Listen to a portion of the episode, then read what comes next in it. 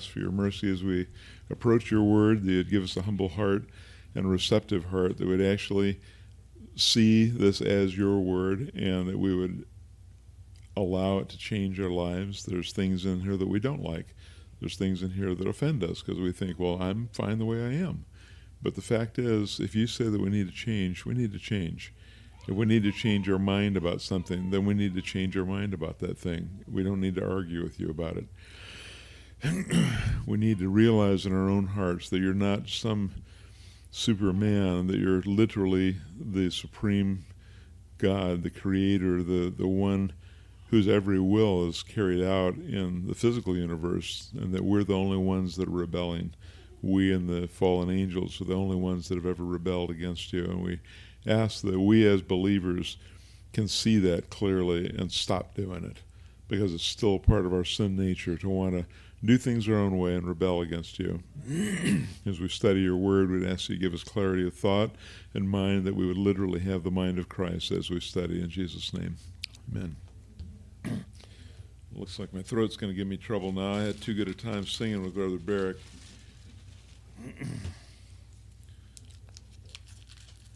so it's Ricola time. Funny, I don't find that singing that little thing actually helps as much as actually taking the lozenge, no matter what the TV show says.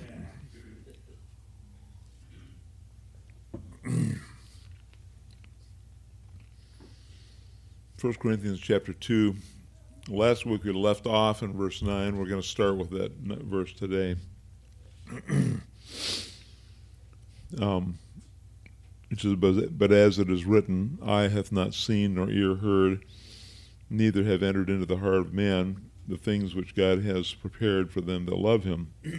but, verse 10, God has revealed them unto us by his Spirit, for the Spirit searches all things yea, the deep things of God. For what man knoweth the things of a man, save the spirit of the man that is in him? Even so, the things of God knoweth no man, but the Spirit of God. Now we have received not the Spirit of the world, but the Spirit which is of God, that we might know the things that are freely given to us of God. Which things also we speak, not in the words which man's wisdom teaches, but which the Holy Ghost teaches comparing spiritual things with spiritual. But the natural man receives not the things of the Spirit of God, for they are foolishness unto him, neither can he know them, because they are spiritually discerned. but he that is spiritual judges all things. The, the word actually means discerns all things, but he himself is discerned is the word. King James says judge. The, the word actually means discerned. A lot of there's a lot of words that are changed in modern English from Old English. He himself is discerned of no man. For who hath known the mind of the Lord that he may instruct him? But we have the mind of Christ. Now, it's an awful lot here. The title my message is the mind of Christ and he that is spiritual.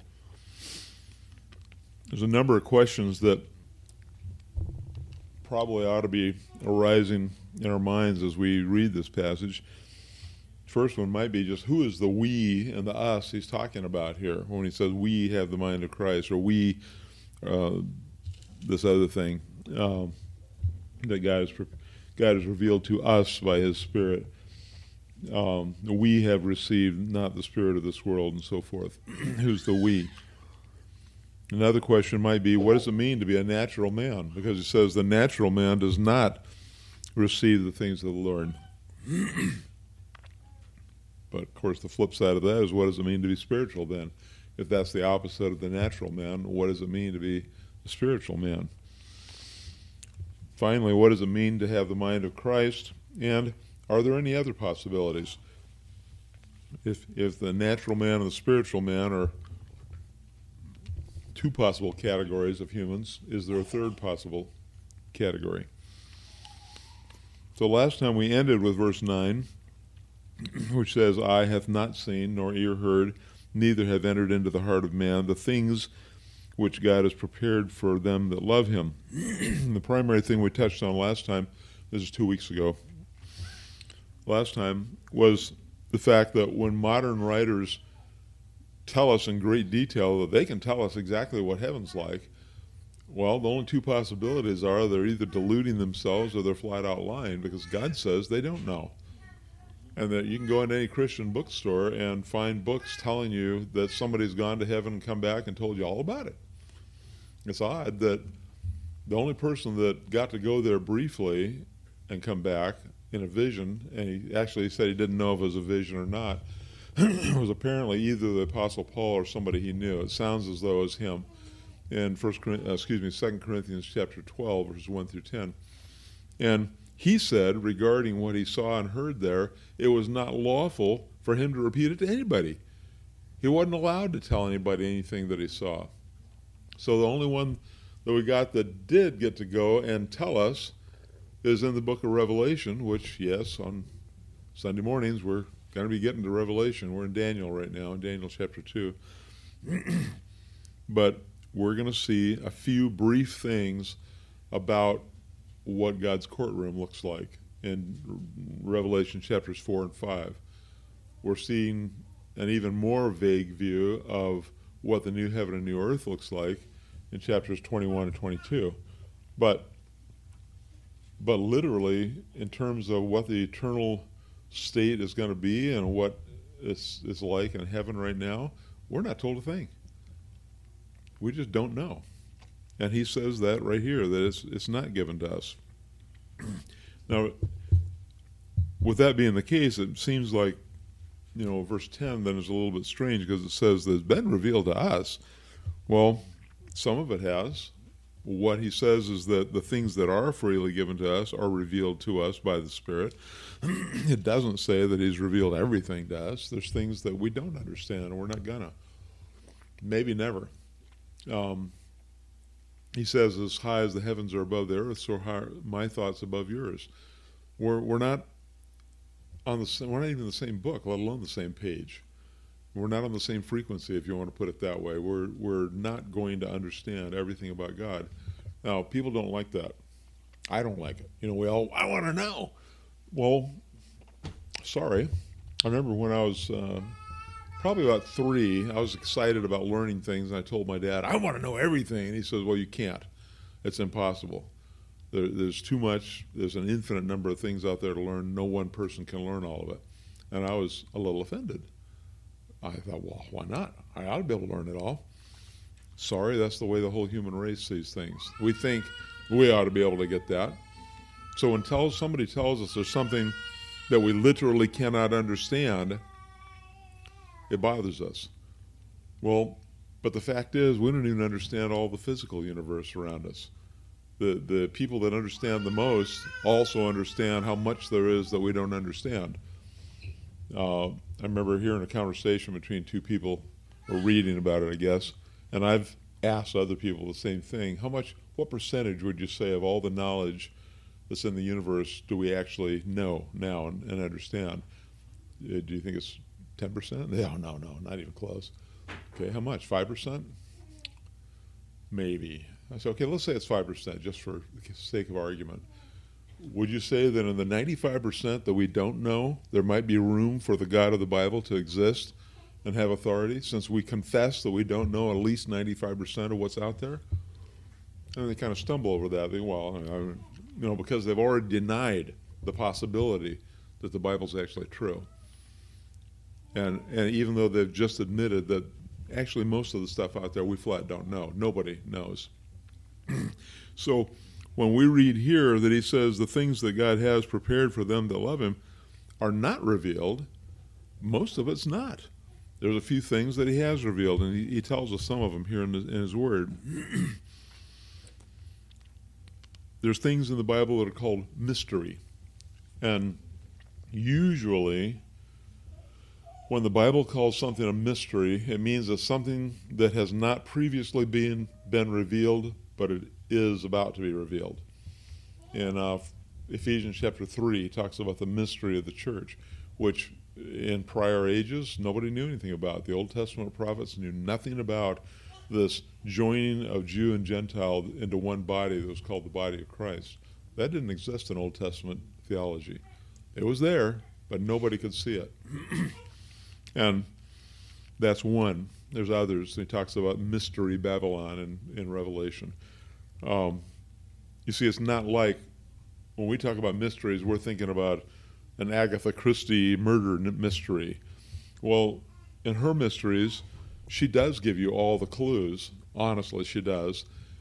And if you're a sharp enough reader, you can catch them as you go, and you may be able to, you know, solve the mystery before you get to the end of the book. Well, I'm not good enough. I'll get a few of the clues and think I've got some others, and still have no idea what's going on until we get to the end of the book. And it turns out that yeah, I picked up a couple of clues, and some other things that I thought were clues were, uh, let's see, what do they call false clues or red herrings or something. Um, anyway, I just go ahead and enjoy the story. But in general, I don't much care for mysteries because I always feel like there's something you're not telling me here. Well, right. But in this case, God flat tells you He's not telling you everything. He's not giving you all the clues. The knowledge has not been made available, and that's okay. When Daniel got, when we get to the end of the book of Daniel, we'll get there someday, I promise. in Daniel chapter 12, verses 8 and 9, Daniel complained that, okay, I I got all the stuff that you told me, but I don't understand it. And whoever was talking to him, it's not real clear who the person was talking to him. I'll say it was the Lord himself, but he says, write it down, close the book, and run along, Daniel. That message was not for you, it was for the people of the end times. Okay? So here's Daniel, one of the greatest prophets in history, having to be satisfied to not know. That's okay. And as we study the book of Revelation, there's some of it that I have to look at and say, I don't know. I, I, I, can't even imagine how that could be. But God says it is. I have to accept that. And I also accept that the people of the end times that are there to see it will know exactly this is what it's talking about. so, mystery in the Bible is not the same as what we call a mystery. It's not there for us to ferret out all the facts and understand it all. That's not the way mysteries are revealed to us. Mysteries, and from God's point of view, the things He calls mysteries, He has to reveal to us. He doesn't just give us some clues and say, "See if you can figure this out." No. He, he says that without my telling you, you're not going to know.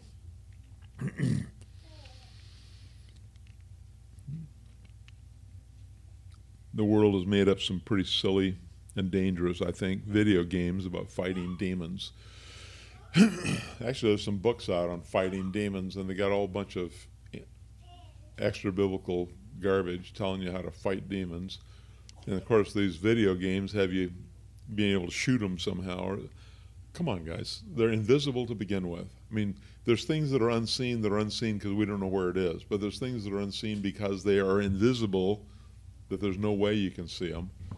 And that's in the category of the angelic beings and God the Father and the Holy Spirit. In fact, Jesus himself is the only member of the Godhead who ever shows up in human form and says, Hi, here I am.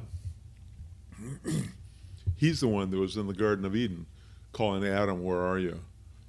He's the one that sat there eating lunch with Abraham and arguing with him about, well, he wasn't doing the arguing, Abraham was, but talking with Abraham about what he was planning to do in Sodom and Gomorrah. He's the one that showed up when Joshua was getting ready to go into Jericho. And Joshua didn't know who he was, but he told him, he says, No, I'm here as the captain of the host of the Lord. I'm the Lord of hosts. That's, that's Jesus in the flesh showing up in his pre incarnate self.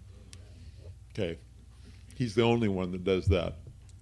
All the rest of the unseen world is unseen because it's invisible. It's not just hidden. Once in a while, God has chosen to make some of them visible for a little while. You know, Elisha was cooped up in this city and they were surrounded by enemy soldiers, and his sidekick, I think his name was Gehazi, later on at least, he had a sidekick named Gehazi, uh, was scared. He said, What are we going to do? And he said, Don't be afraid. There's more on our side than there are theirs. And Gehazi's looking at him like, huh? And so Elisha asked God to open his eyes to let him see, and and he did. Just momentarily, he got to see that the hills all around the enemy soldiers that were surrounding them were filled with flaming chariots and, and angelic beings ready to swoop down on them. They're surrounded. So, you know, they, you know, the rest of the story is kind of interesting in itself, but we're not going to go there this morning. But once in a while, God lets us see the unseen, lets us see the invisible. But in John 1:18 he says we've never gotten to see God the Father. He says no man has seen God at any time, but in but the only begotten Son is in the bosom of the Father. He has declared him. He is the communicator of God. In John 1 1, he says, In the beginning was the Word, and the Word was with God, and the Word was God. I remember sharing this, uh, having a Mexican friend of mine, uh, Romaldo Perez was his name, uh, shared him, with, I gave him a Spanish Bible and had him read John 1 1 to me, actually, the first chapter of John. But I remember watching his eyes as he was reading, In el principio era el verbo, y el verbo era con Dios, y el verbo, and his eyes flew open wide. He says, El, verbo was uh, um, iradios. He'd never known that. He'd never known that the Word was God. He saw Jesus as this separate being. But when we get down to verse 14, John 1 14, it says, The Word was made flesh. I can talk louder than you can, little lady. the Word was made flesh and dwelt among us and we beheld his glory, glory as of the only begotten of the Father, full of grace and truth. That that word, the communication of God, was Jesus. So when we see in Hebrews chapter 1, when God, God the Father introduces the idea, it says, God, who at sundry times and in divers manners spoke unto the fathers, the patriarchs, by the prophets, hath in these last days spoken unto us by his Son, whom he hath appointed heir over, of all things, and by whom also he made the worlds. Oh, that word. the one who's the creator, the one who's the master of all things, the one who spoke to the storm and calmed it. That word, that's the one that declares and communicates the person of God. So the reason I think that the human race makes such foolish and dangerous mockery of the unseen world is because we don't understand anything about it. We don't really believe it's there. You know, yeah, demons. you know, it's like you know talking about the fairies or something. Well, the fact is that God goes out of His way to explain to us there is an unseen world, and our our enemies, our only true enemies, are unseen in in uh, Ephesians chapter six, he says, "We wrestle not against flesh and blood, but against." And he names like four or five classes of angelic beings against principalities and powers and rulers of the uh, of the uh, spiritual wickedness in this age. Um, we don't see them, so he gives us armor that's suited only for fighting an unseen enemy. You know, the helmet of salvation is because of an unseen enemy that keeps attacking your mind. The sword of the Spirit is the Word of God, and it's, a, it's primarily for use against those enemies. That we defend ourselves against those enemies by using His Word. We memorize His Word so that we can use His Word. You can't use a weapon that you, you don't know how to hold. I watch people, well, and primarily on YouTube videos, but trying to handle a, a, weapon that they've never seen before. They don't even know where the safety is on the gun, or the, or I remember as a child when I was maybe ten or eleven. I guess I was eleven. My dad taking me to some shop, and one of the things they had was a full-on. Uh, I think it was a cutlass, but it was some kind of sword. And of course, being a kid, I was imagining, you know, I could do the Errol Flynn thing, swashbuckler. I couldn't hold the thing out at arm's length. My wrist goes like that, bent down because the sword is heavy. You have to learn to use it. You have to strengthen yourself. It takes years to build up the strength in your wrists and arms and shoulders and hands to be able to whip that thing around like you see those guys do on TV. The guys that are good can do that. but they've spent years strengthening themselves to do that. When we learn to use the sword of the Spirit, it takes practice. Your wrist isn't going to hurt, no, but you, you, you need to take, spend some time at it. so, who's the we? Well, that one's pretty simple. Paul is speaking to believers, as we saw in the first few verses of the book, speaking to believers everywhere and down through the ages, and he addresses them as being fellow believers. So he says we because that's all inclusive of believers. So all the time he says we and us when he's talking about the mysteries to be revealed to us, he's talking about to believers, not just to the whole human race. but we're going to find out it can be even more exclusive than that. So, how does God reveal the things of God to human believers? Well, we've already talked about the fact that Jesus is the declarer of God. But we also notice that Jesus is the Word. I kind of did this out of order because we sang two hymns that talked about Jesus being the Word made flesh. He's the one who declares God to us. But if He's the Word, and He's commanded us to give attention to His written Word, and He has, then that's where we find out the hidden things of God. We go to His Word, and we His Holy Spirit has to teach us. We can't even understand it on our own. Jesus is literally the revealer of God. He's the only member of the Godhead that ever shows up in human form, as we said. But because he's the Word, because God calls him the Word, and by the way, when you get to Revelation chapter 19, verse 13, it's talking about Jesus coming back to earth. It's talking about the second coming. And he's got this banner on him that says, the Word of God. It's him. He's the Word of God. He's the living Word. And what we have here is the written Word. But he tells us to give attention to that written Word as the only light in our darkness. 2 Peter chapter 1, verse 19 and 20 says, We have also a more sure word of prophecy, whereunto ye, plural, ye do well to take heed as unto a light in a dark place until the day star arise, till the day dawn and the day star arise in your hearts.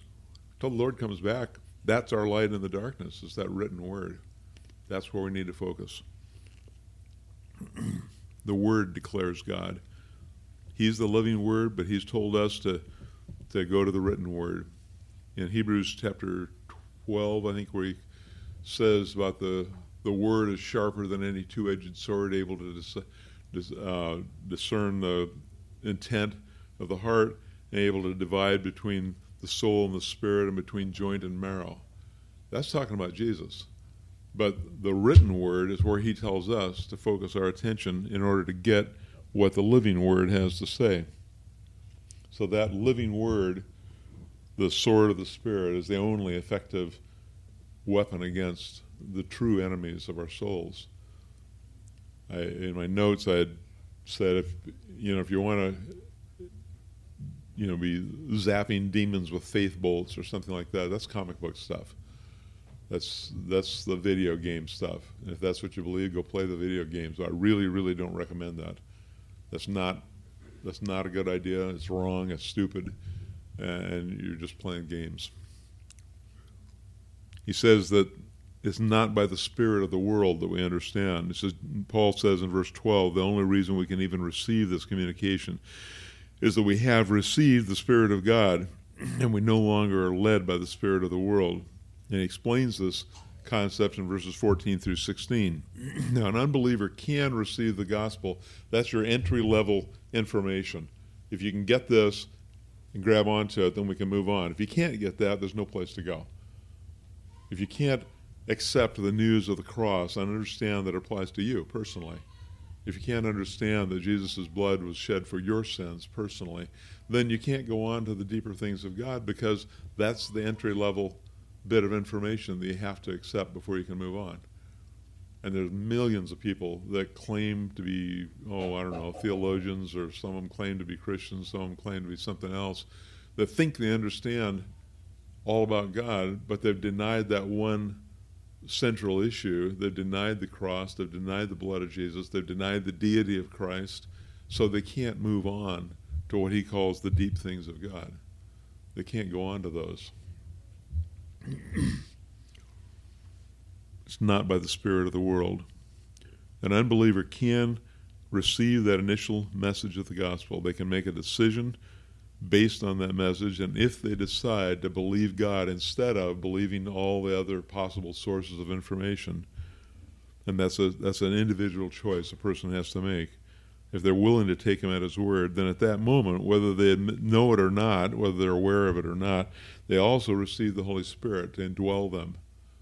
That's we find that in 1 Corinthians chapter 12, verse 13. We may get there someday if I live long enough. I know we're going awful slow. But 1 Corinthians 12, 13 says that that we're all baptized, that means placed into, dipped into, one body by one Holy Spirit. The moment you believe, you're placed into the body of Christ, and the Holy Spirit indwells you. Jesus says He's going to live in you forever. At that moment, He can start teaching you. He's going to He's going to immediately begin teaching you, and after that point, you start finding out the Bible is increasingly an open book. There's people right here in this room that can tell you, look, not long ago I tried to read the Bible and I didn't get it. I received the Lord as my Savior, and now I'm getting it. I'm starting to understand. I'm reading them, and it's all making sense. Yeah, that's exactly right. Crossing that initial barrier of, did he die for me personally, is what gets in the door. And after that point, the Holy Spirit can teach you. before that, you're just going to be scrabbling around the edges of things and never, never getting inside. in Acts chapter 17, verse thir- no, verse 11, it says that these in Berea, when Paul and Silas preached in Berea, it says these in Berea were more noble-minded than those in Thessalonica, in that they received the word re- with all readiness of mind, and search the scriptures daily to see if these things were so. See, that's how we're supposed to respond. I take what I'm hearing and think, okay, that's cool. Does that match what I know of God's Word? And we start looking, you know, remember, oh, that is what it says here. See, and that's what they were doing. They were finding out that what Paul and Silas were telling them was true. They believed God's Word. so that means we have to teach it that way too. He says in verse 13 here, that we're not to take that received message and try to pass it on to others using the wisdom of man. This is not with the words that man's wisdom uses, but rather by the wisdom of God. See, we're to compare Scripture with Scripture. Compare, he says, comparing spiritual with spiritual. we want to compare spiritual things with spiritual things. That's what the people in Berea were doing. And if we, as the messengers of God, are not comparing spiritual things with spiritual, we're not comparing Scripture to Scripture, we're not using God's Word to teach God's Word, then they don't have any standard to measure what we're saying. They can't go back to, the, to God's Word and say, well, yeah, I guess it does say that. Because we're quoting somebody else. This morning I briefly quoted Friedrich Nietzsche, not because he's a good person to quote, but because it happened to tie in with something that we were talking about that it happened i don't know 700 years before christ and that he was quoting that person. Zarathustra. Uh, but in general we got to stick to god's word as closely as we can so that a person can go back and check and read and say that actually that is what it says i get it Okay? And I make a point of trying to do that. And we make a point in this church of trying to teach the scripture that way. It does my heart good in Bible study to see people frantically taking notes or writing down every scripture. Why? Because they're going to go back and study it over on their own. See, they're going to read it. They're going to check it out and see if we're talking nonsense or if that, that's really what it says. Okay? So that's the way we're supposed to teach. Otherwise, they don't have any way to know whether we're faithfully teaching the, the Savior and His Word or whether we're declaring something else. so, what's a natural man? It says, The natural man receiveth not the things of the Lord.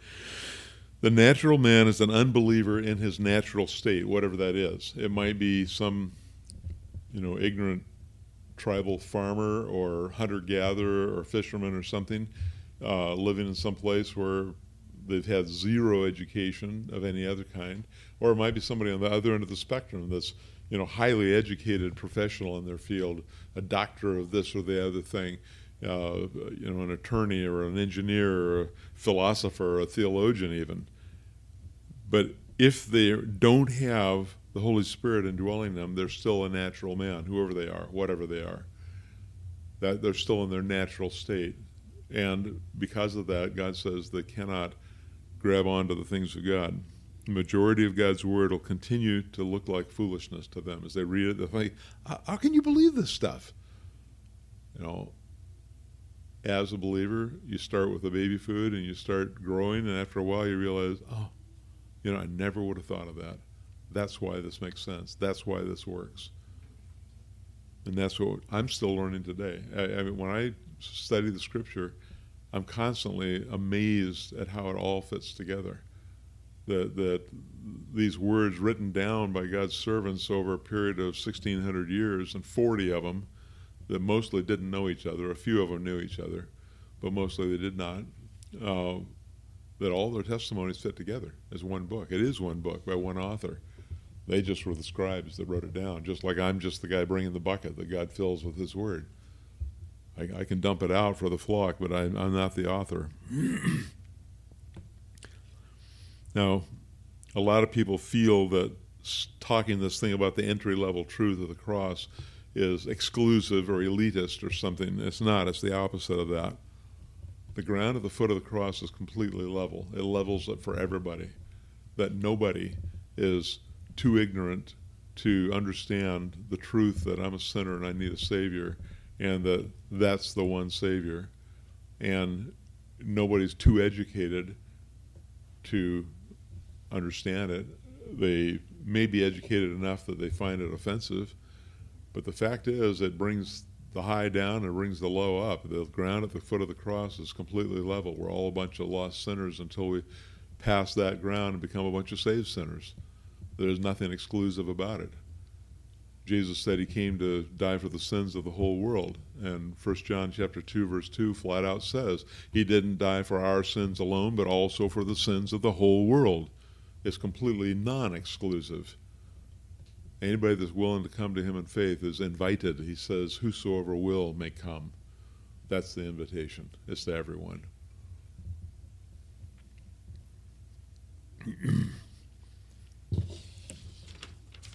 it's one of the reasons I enjoy. There's things I don't like about the Christmas season, as, as Randy was sharing earlier, and but there's some things I enjoy about it is reviewing the the facts concerning why Jesus came, and why he came as a baby, in a born in a stable in a barn, and uh, why that mattered, why all of it mattered, why did the virgin, why was the virgin birth an absolute necessity? To his being the Savior. You know, a lot of people think it's not. No, it is. All these things we talk about at Christmas turn out to be absolutely core issues.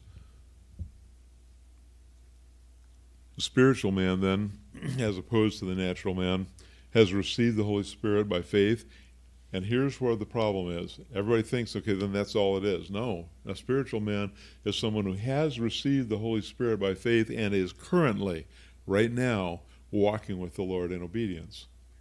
You see, because there is a third option. I can be saved and not walking with the Lord. We've been talking about Samson recently in, in the book of Judges. And, you know, yeah, he was un, unquestionably a believer, and God confirms that in uh, Hebrews chapter 11, verse 32. He names him uh, unquestionably a believer and not walking with God. He's just doing everything he felt like doing. He was not a spiritual man in those moments. When God took over and worked through him, for the moment he was a spiritual man, but it didn't last long in his case. Some of us are the same way. We're momentarily walking with God and then we fall right back into our old ways. And the people that do that end up just like Samson, blinded and working for the enemy. In his case, he was physically blinded and physically working for his physical enemies. In a believer's case today, we end up judicially blinded We've ignored the light of God's word, and so we become judicially blind, or we cannot understand God's word anymore, and we can't grow, we can't walk with Him, and the result is that we end up working for the enemy, not even knowing it. when you see a person who's become so bitter that all they do is accuse others, who's the accuser of the brethren? Well, according to Revelation chapter 12, it's Satan, that he's the accuser of the brethren. So they've taken on a part time job being a junior accuser. You know, that's a pretty sad thing for, for a believer to do, but it happens. Probably everybody here has known somebody like that. They're, yeah, they seem to be a believer. They say they are, but man, they got they got a bitter spirit. They're always bad mouthing somebody, either to their face or behind their back. Okay, why? Well, because they're not a spiritual man. They're saved. Well, what's the difference? Well, if you flip ahead, and we're not going to go there today, but if you flip ahead to 1 Corinthians chapter 3 momentarily here. 1 Corinthians chapter 3, first three verses, he says, And I, brethren, he's talking to Christians, brethren, his brothers in Christ, and I, brethren, could not speak unto you as unto spiritual.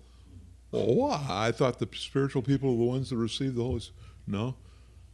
No, they, that's part of it. Yeah, they had to have the Holy Spirit, but he said, I couldn't talk to you that way, but as unto carnal, fleshly.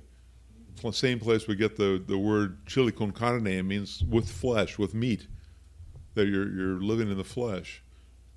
That's the third possibility. He says, I couldn't talk to you as spiritual, but unto carnal, even as unto babes in Christ. Well, they were still babes. They were fairly new Christians, and they hadn't really done much growing yet. There's another group over in Hebrews chapter 5, verses uh, 12 through 15, I think, where he addresses them and said, You have become babes. You should have been teachers by now, but you've gone backwards. You've slid back to where you're babes again and somebody's got to come back and teach you the fundamentals of the things of Christ because you've you've gone so far the other way. Now that's really sad too. But you see, there's two different ways to be a carnal Christian. One is because you're a baby that hadn't learned anything. The other is to be a should have been an adult Christian by now, but you've slid further and further back you're right back in the baby food department. You there in Hebrews, he talks about that. He says, babies, we got to feed baby food. You got to puree things for them. And and he uses King James he uses the word strong meat, and everybody thinks it means a tough steak. No, it doesn't. It just means solid food.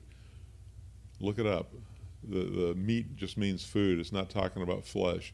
And strong just means solid as opposed to pureed pablum.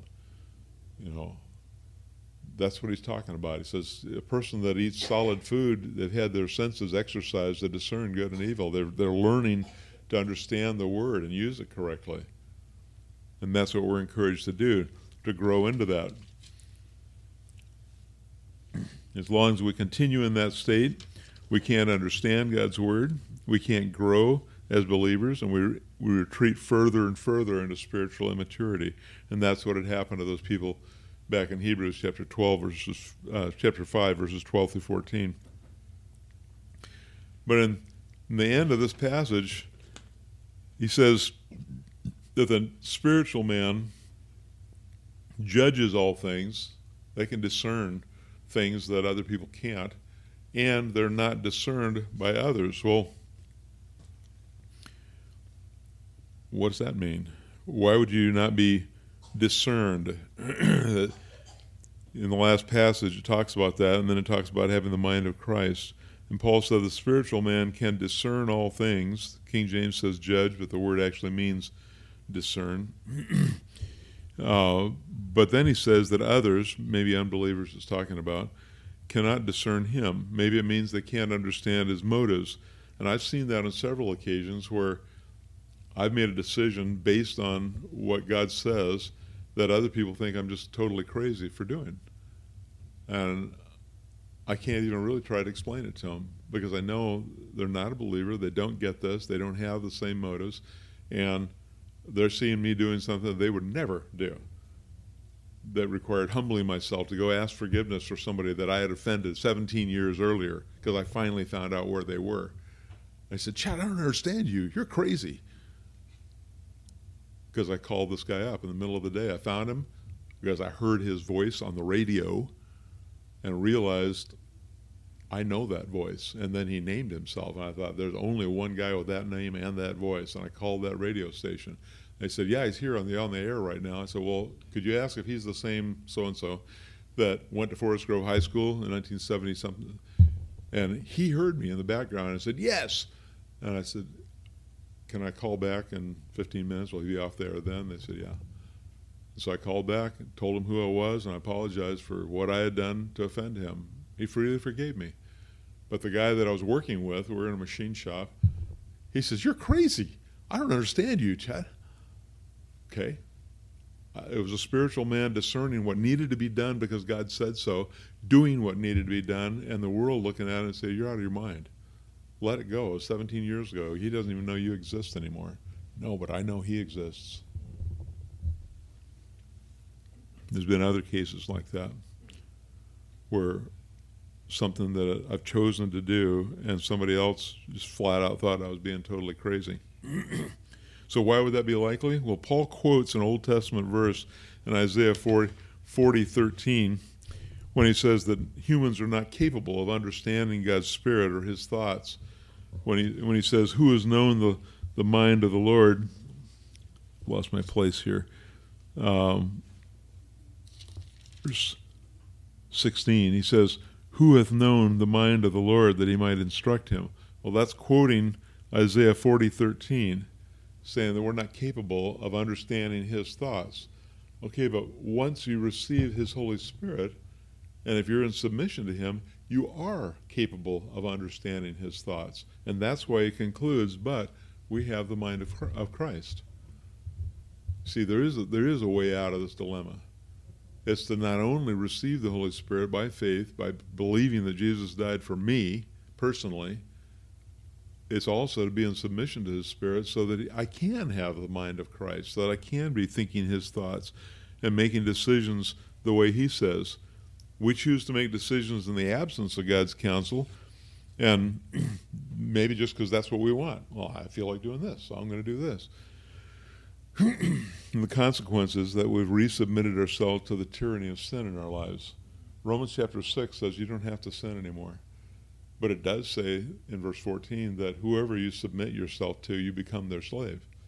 So if you submit yourself to sin, you go right back to being enslaved by sin until you, the Greek word is metanoia, means change your mind, but it's translated repent, confess your sins to God, 1 John 1 9, if you don't have that one memorized, please memorize it. If we confess our sins, He is faithful and just to forgive us our sins and to cleanse us from all unrighteousness. That's how you get back in fellowship. That's how you get back to being a spiritual man, a spiritual woman. We go back to that. And this is what it's talking about in Romans chapter 12, verse 2, where we're commanded to be transformed by the renewing of our minds. That means allowing the Holy Spirit to start changing our thinking so that we're thinking His thoughts. And then you do genuinely have the mind of Christ, and it'll affect your whole life. Are you still going to stumble and fall? Absolutely. Guarantee it. Do you have to? Nope. You don't have to. But I've never known anybody that didn't have their days when they got up grumpy and stayed that way until they finally woke up enough to realize, oh, this is not from the Lord.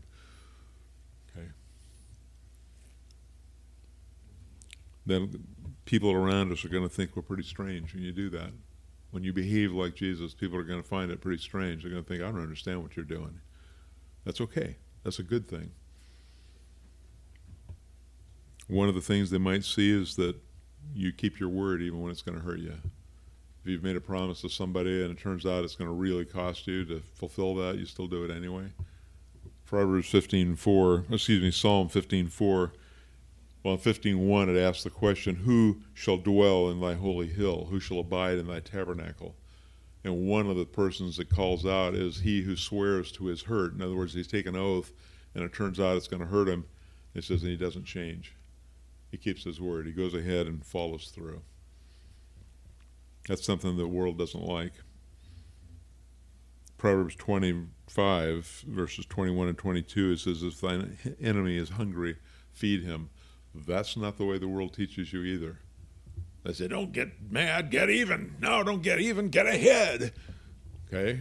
No. God says if you got an enemy, take care of his needs anytime you get the opportunity. If he's hungry, feed him. If he's thirsty, give him something to drink. That's what God says to do, and the world's not going to like that either. See, if you're consistently kind, even to people that can't stand you, it starts showing that you're you're not the same anymore. You're not the natural man anymore. You're not even a carnal man. You're a spiritual man. You're walking with Jesus. You're doing what He asked you to do. Let's go ahead and pray. Lord Jesus, we'd ask that you'd raise us up as students of your word and let us feed on the living word, the person of Christ, so that we can truly have the mind of Christ. We know that we're strangers in this world, but we're also your ambassadors as long as we're here, and we ask that you'd teach us to honor you by our lives in Jesus' name. And we're going to take communion this morning. If the fellows will come and pick up the elements. Um, communion serves us as a as a reminder of the reality of where we stand with God.